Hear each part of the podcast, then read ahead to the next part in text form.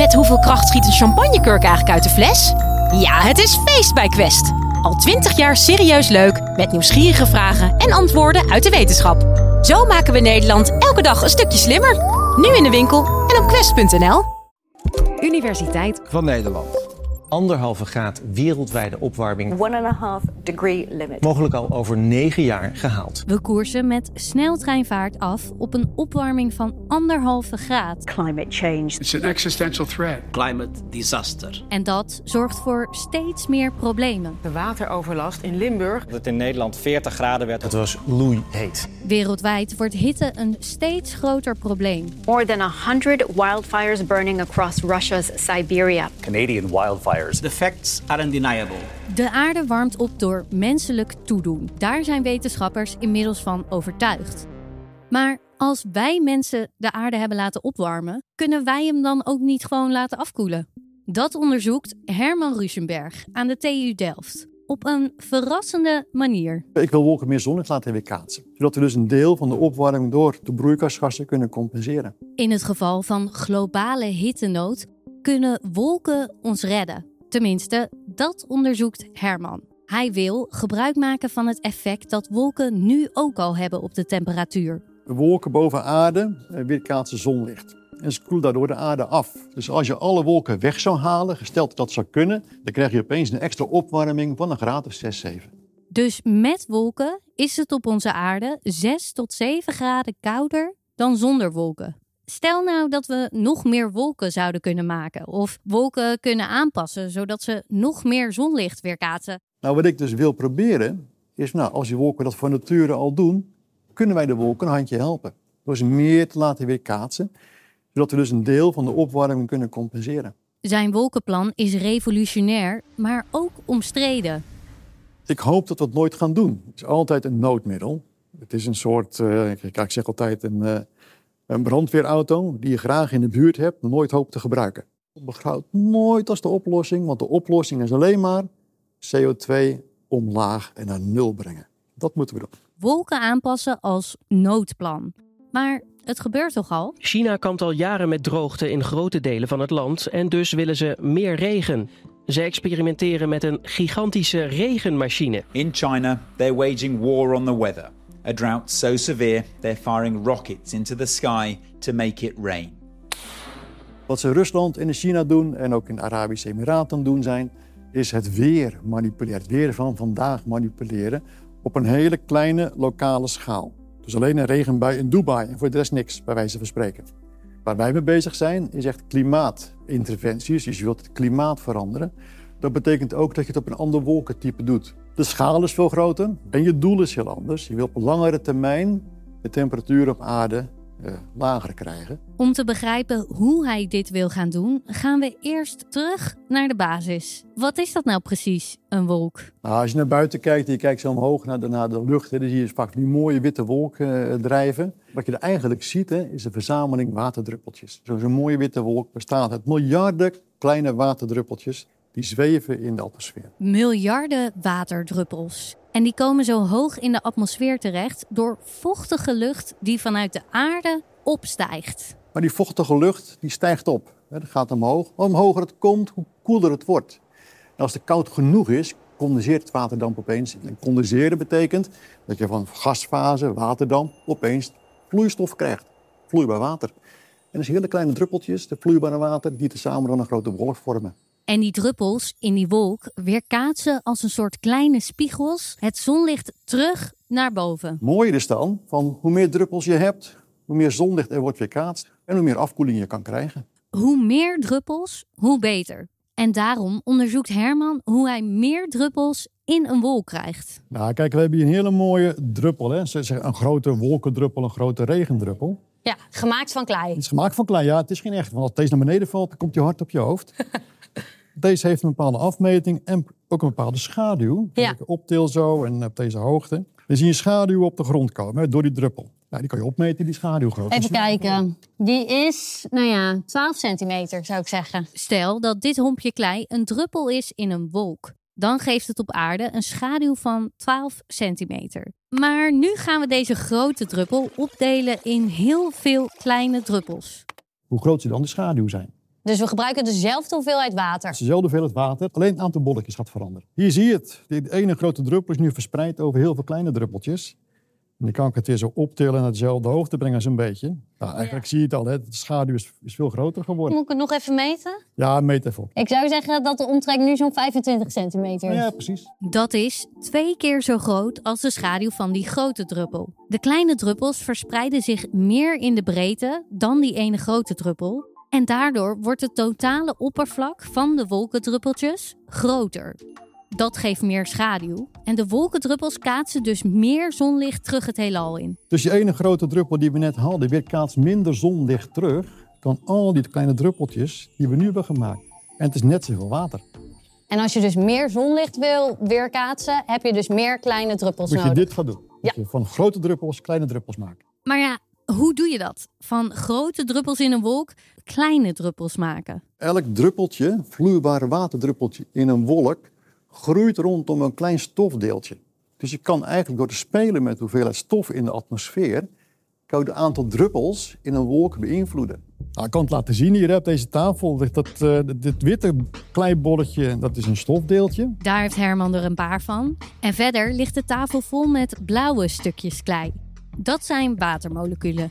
Die stofdeeltjes trekken watermoleculen aan. Dus als ik dit stofdeeltje nou hier in het midden leg, wat gebeurt er dan? Alle blauwe bolletjes, de watermoleculen, trekken automatisch naar dat ene witte bolletje, het stofdeeltje, en vormen één grote druppel. Nu legt Herman de tafel vol met witte bolletjes. Ja, dan krijg je dus competitie. Nou, hier gaan er een paar naartoe, er gaan er hier een paar naartoe zo. Dus dan krijg je dan ja, meerdere druppels, maar die zijn per stuk wel kleiner.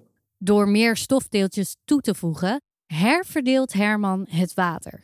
Dat is goed, hè, want dat betekent dat je ook met stof in die atmosfeer de wolkendruppels kan beïnvloeden. Herman heeft zijn theorie nog niet getest, maar hij gaat ervan uit dat die klopt. En dat denkt hij omdat hij kijkt naar de vele stofdeeltjes die wij dagelijks de lucht inschieten. Nou, dat is heel interessant als je kijkt naar satellietbeelden van een wolkendek boven de oceaan. Dan zie je heel vaak witte strepen door zo'n wolkendek, hè, vanuit de ruimte. Zo'n witte streep betekent dat op die plek van die strepen meer zonlicht wordt weerkaatst. Daarom is die witter. Nou, wat komt er, hoe komt dat nou? Dan komt er dat een schip onder zo'n wolkendek doorvaart. En zo'n schip, nou, een schoorsteen, stoot stof uit, rook en stof.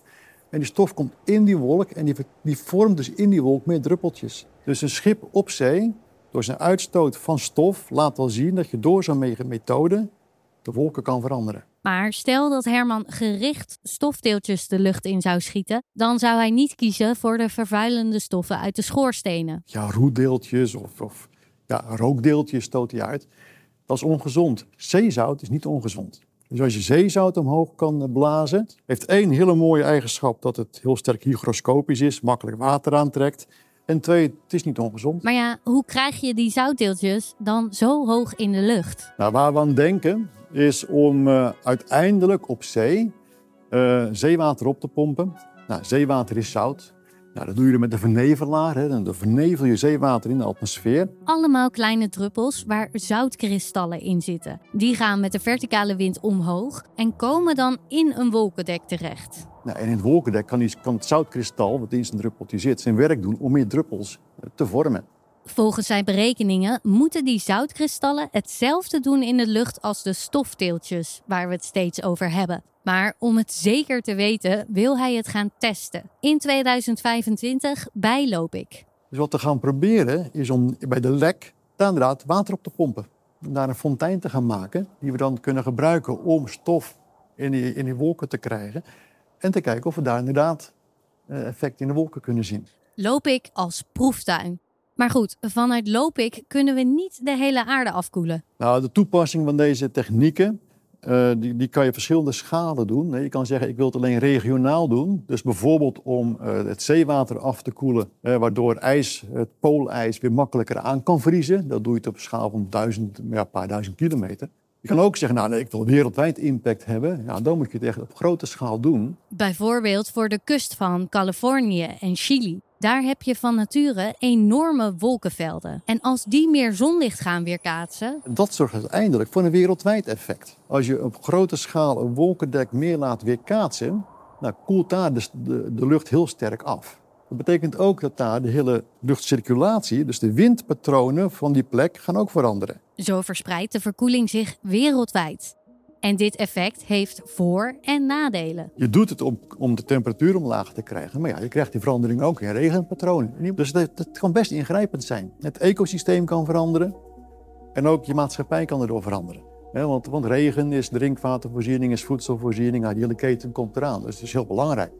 En niet alleen dat, ook ons hele transport is gebaseerd op nou, rivieren, kanalen. Daar heb je water voor nodig. Als we Hermans techniek over de hele wereld zouden gaan toepassen, zou bijvoorbeeld de natte Amazone zomaar veel droger kunnen worden. En in de droge Sahara kan het veel meer gaan regenen. Stel dat ik een boer zou zijn in de Sahara, dan zou ik dat wel fijn vinden.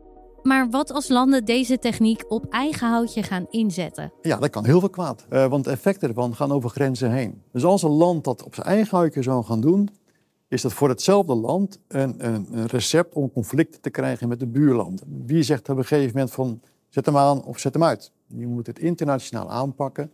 Uh, met internationale afspraken over de bestuurlijke kant van de zaak. Dus er moet regelgeving komen, vindt Herman. De belangen zijn groot, de gevolgen zijn enorm en de techniek is betaalbaar. Als je een land bent of gewoon ongelooflijk veel geld hebt. Dus dat kost een paar miljard, nou zeg 20, 30 miljard per jaar op wereldschaal. Dus een beetje, een beetje biljardair kan dat doen op eigen houtje. Ja, dus wat betekent dat als je dus iemand hebt die zegt van ja... Stel Elon Musk gaat dit doen. Ja, ik wou de naam niet noemen, maar stel je voor Elon Musk uh, gaat dat doen. Ja, nou, dat, zou ik, dat zou ik zorgelijk vinden. Als je dus op wereldschaal onvoldoende afspraken maakt van hoe ga je hiermee om met deze technieken, dat dan mensen inderdaad die, uh, die het kunnen, uh, Elon Musk-achtige figuren, want die kunnen zich onttrekken aan al die regelgeving. Je zou ook kunnen zeggen van moet je het überhaupt wel willen dan? Ja, die, de vraag komt heel vaak op hè, van ja, is het niet te gevaarlijk? Uh, moet je dit willen? Ik hoop dat we het nooit gaan doen. Maar je moet die vraag altijd uh, plaatsen in, in, in de situatie van straks. Klimaatverandering die, die er aankomt, dus die, die 2,5 graden opwarming, die zal al heel veel grensoverschrijdende effecten hebben. En die heeft al heel veel conflictpotentieel in zich. Dus daar kan heel veel conflicten door ontstaan straks. Deze noodsituatie die Herman schetst, dat is de situatie waarop hij zich nu voorbereidt. Uiteindelijk met als doel om straks, mocht de aarde te warm zijn en onleefbaar worden daardoor, en mensen roepen dan geef ons verkoeling, dat je op een goed geïnformeerde manier een besluit kan nemen. dat je zegt, nou we kunnen dit doen, dit is een optie, dat is een optie, dat is een optie. Maar deze optie heeft de meeste, nou, meeste nadelen en die heeft minder nadelen. En die heeft zelfs de voordelen dat je een goede keuze kan maken. Dank je Herman.